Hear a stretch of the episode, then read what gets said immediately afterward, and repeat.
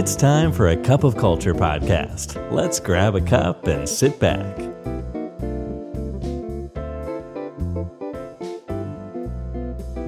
สวัสดีครับ ได้เวลาจิบกาแฟคุยกันเรื่องวัฒนธรรมองค์กรกับ A Cup of Culture อีกแล้วนะครับ วันนี้แก้วที่ 367 นะครับ อยู่กับผม ทอมนัทวุฒิหานสุวัสด์นะครับ สวัสดีคุณผู้ฟังทุกท่านนะครับ วันนี้ก็เป็นเรื่องของคำว่า work hard กับ work smart เนี่ย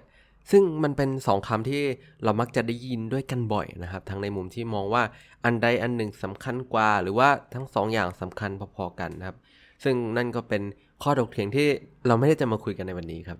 เพราะประเด็นที่เราจะมาคุยกันในวันนี้นะครับ ไม่ใช่ว่าเราควรที่จะ work hard หรือ work smart มากกว่ากันนะครับ แต่มันคือการที่ทำยังไงได้บ้างครับ ให้ทีมเราเนี่ย work smart ได้มากขึ้น หรือทำยังไงให้องค์กรเราไม่ใช้เวลาส่วนใหญ่ไปทำงานที่มันไม่ตรงจุด เช่นใช้เวลาทั้งวันทำรายงานสรุปที่ส่งไปให้หัวหน้าที่ไม่มีใครอ่านนะครับ หรือเป็นการแต่งสไลด์ให้สวยที่สุดครับ โดยไม่มีเวลามาใส่ใจเนื้อหาทำยังไงครับให้องค์กรของเราไม่ใช้เวลาไปกับรายละเอียดที่มันไม่สำคัญ หรือเป็นการ work hard แบบเปล่าประโยชน์ครับ โดยในวันนี้นะครับเนื้อหานี้ก็เหมาะกับผู้นำทีมนะครับ ก็มีประมาณ 3 หัวข้อด้วยกัน ที่เราจะมาคุยกันในวันนี้ถึงสิ่งที่เราสามารถทำได้เพื่อให้ทีม work smart ขึ้นนะครับ อย่างแรกนะครับในฐานะหัวหน้าทีมก็คือว่าเราสามารถวาง scope งานให้ชัดเจนได้มากขึ้น สิ่งแรกที่ช่วยได้คือการ scope งานให้ชัดครับ โดยเฉพาะสำหรับงานใหญ่ๆ เราควรที่จะมี deadline ที่มันทีๆหน่อย พร้อมกับตัวผู้นำเองนะครับควรที่จะบริหารนอกเหนือจากผลลัพธ์แล้วเนี่ยยังต้องบริหารถึงวิธีการทำงานด้วยนะครับ โดยบทบาทของหัวหน้าทีมในการที่เราจะทำให้ทีม work smart ขึ้นได้มันคือการที่เราต้องมี mindset ว่า เราจะไม่ยอมปล่อยให้ทีมเสียเวลาทำในสิ่งที่ไม่สำคัญ ดังนั้นตัวหัวหน้าทีมก็ต้องมี objective ที่ชัดครับ ถึงเป้าหมายในการทำงานว่าต้องการอะไร ซึ่งในเชิงของการเริ่มต้นเนี่ยมันเริ่มจากการที่หัวหน้าทีมสามารถตั้ง timeline ครับแล้วก็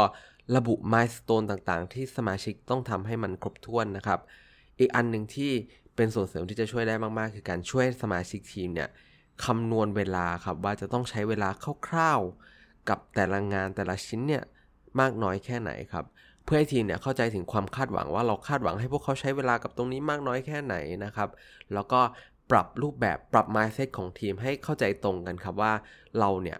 เป็นการใช้เวลา เพื่อแลกกับตัวชิ้นงาน แล้วอีกอย่างหนึ่งที่ต้องทำนะครับ คือการโค้ชสมาชิกในทีมครับเมื่อเราเห็นพวกว่าพวกเขาเนี่ยกำลังใช้เวลามากเกินไปกับงานชิ้นใดชิ้นหนึ่ง ซึ่งอันนี้เป็นบทบาทที่ต้องทำหลักๆ ในช่วงแรก ๆ ของการเริ่มพัฒนาการ work smart เลยนะครับมันเหมือนเป็นการที่หัวหน้าทีมเนี่ยต้องเป็นคนที่สอดส่องว่าทีมงานของเราใช้เวลาไปกับงานที่มันไม่สำคัญหรือเปล่า พร้อมกับเป็นการโค้ชไปในตัวเพื่อให้ทีมเห็นภาพมากขึ้นครับว่า อะไรสำคัญที่ควรให้เวลากับมัน อะไรที่มันไม่สำคัญครับ เพื่อให้ในอนาคตเนี่ยครับสมาชิกในทีมสามารถบริหารจัดการงานด้วยตัวเองนะครับโดยที่ไม่ต้องมีเราไปสอดส่อง แต่สุดท้ายก็อย่าลืมว่าบทบาทนี้มันไม่ใช่การที่เข้าไปบอกว่าพวกเขาต้องทำอะไร 1 2 3 4 อะไรอย่างนี้ครับหรือไม่ใช่การไมโครแมเนจแต่เป็นการให้เราสวมบทบาทของการเป็นไกด์ผ่านการตั้งคำถามและให้การ feedback เป็นหลักอันนี้ก็เป็นประเด็นแรกนะครับ ต่อมาครับก็คือ ต้องชวนทีมหยุดตามหาความสมบูรณ์แบบกันครับ ซึ่งพนักงานหลาย ๆ คนโดยเฉพาะพนักงานที่เป็นคนรุ่นใหม่นะครับ มักจะมีความอยากพิสูจน์ตัวเองเนี่ย มักจะติดอยู่กับการพยายามทำงานให้มัน perfect ให้มันไร้ที่ติ เช่นหารูปประกอบที่มันเข้ากับสถานการณ์ที่สุดนะเพื่อเข้ามาใส่ในสไลด์นะครับ หรือเป็นการเขียนอีเมลให้มันสมบูรณ์แบบนะครับ เช็คทุกคำทุกคำผิดก่อนที่จะส่ง แล้วก็แต่งประโยคให้สวยงาม และพฤติกรรมเหล่านี้เองนะครับที่ผู้นำเนี่ยควรที่จะระวังไว้ครับ เพราะการพยายามทำให้งานชิ้นเล็ก ๆ น้อยๆ ทุกชิ้นมันสมบูรณ์แบบที่สุดนะครับ นอกเหนือจากจะเป็นเรื่องที่มันไม่จำเป็น แล้วก็ใช้เวลามหาศาลแล้วเนี่ยฮะยังมีงานวิจัยมายืนยันอีกด้วยว่า มันมักจะส่งผลให้เกิดการเบิร์นเอาในที่ทำงาน และทำลายสุขภาพของตัวพนักงานเองอีกด้วยครับ ซึ่งแน่นอนว่าสุดท้ายนี้อาการเหล่านี้นะครับ ก็มักจะนำไปจบอยู่ที่การลาออก แล้วเราเองก็มีข้อสันนิษฐานด้วยครับว่าการเบิร์นเอาจากการพยายามทำทุกอย่างให้มันไร้ที่ตินะครับ ก็เป็นหนึ่งในสาเหตุหลักๆ ที่ทำให้คนรุ่นใหม่เปลี่ยนงานบ่อยด้วย นั่นยิ่งทำให้การโค้ชพนักงานให้เขาปล่อยวางกับรายละเอียดเล็ก ๆ น้อยๆนะครับ เป็นบทบาทที่สำคัญมากๆของหัวหน้าทีมนะครับ เพราะนอกจากการที่มันจะทำให้งานมีประสิทธิภาพเพิ่มมากขึ้นแล้วเนี่ย มันยังเป็นการที่ทำให้คนเก่งๆเขาไม่ลาออกไปไหนอีกด้วยนะครับ โดยในฐานะของผู้นำเนี่ยสิ่งที่เราสามารถทำได้คือการจัดให้มันมีการแชร์ parity ของงานภายในทีมนะครับกระตุ้นให้ทีมตั้งเป้าหมายในเชิงเวลาสำหรับงานชิ้นเล็กๆเนี่ยครับพร้อมกับสร้างบรรยากาศให้ทีมมั่นใจได้ครับว่า เขาสามารถผิดพลาดได้ และความไม่สมบูรณ์แบบเนี่ยเป็นสิ่งที่ยอมรับได้ และอย่าให้ทีมลืมกันนะครับว่า งานที่เสร็จเนี่ยสำคัญกว่างานที่สมบูรณ์แบบ ต่อมานะครับก็คือประเด็นสุดท้ายคือการที่หัวหน้าทีมเนี่ยต้องมีบทบาทในการเชื่อมต่อสมาชิกของทีมเข้ากับส่วนอื่น ๆ ขององค์กรให้หน่อย เพราะหนึ่งในปัญหาของคนที่ใช้เวลาการทำงานเยอะเนี่ยคือการไม่กล้าที่จะขอความช่วยเหลือ โดยจะมาจากความรู้สึกรับผิดชอบว่านี่เป็นงานที่พวกเขาต้องทำให้เสร็จด้วยตัวเอง หรือไม่ว่าอย่างไรก็ตามครับหนึ่งในบทบาทที่สำคัญที่ผู้นำทำได้คือการช่วยให้ทีมเนี่ยกล้าที่จะขอความช่วยเหลือ เพราะไม่ว่าในบทบาทไหนก็ตามนะครับ ก็จะมีส่วนเกี่ยวพันกับคนอื่นทั้งนั้นครับ และในฐานะผู้นำทีมเนี่ย นอกเหนือจากการแอสไซน์งานให้กับสมาชิกในทีม อีกสิ่งหนึ่งที่ต้องทำด้วยเลย คือการระบุถึงความเชื่อมโยงครับว่า งานชิ้นนี้เนี่ยมันเชื่อมต่อไปยังแผนกอื่นๆยังไงได้บ้าง มีใครบ้างนะครับที่มีผลกระทบที่เขาต้องทำงานด้วย หรือมีใครบ้างที่เป็นผู้เชี่ยวชาญที่เขาสามารถขอความช่วยเหลือได้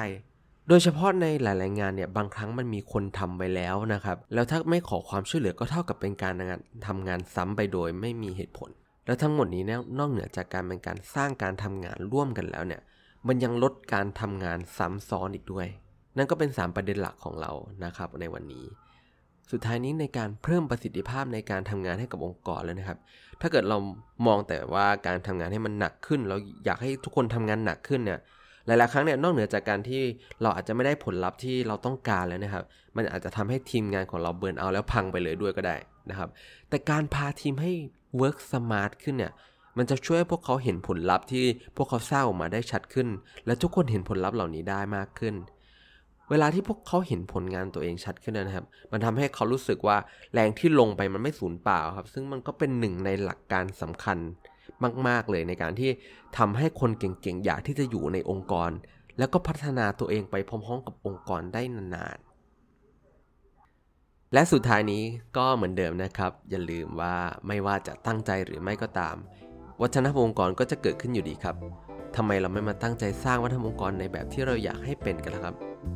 สำหรับวันนี้กาแฟหมดแก้วแล้วนะครับ แล้วเราพบกันใหม่ในครั้งหน้า สวัสดีครับ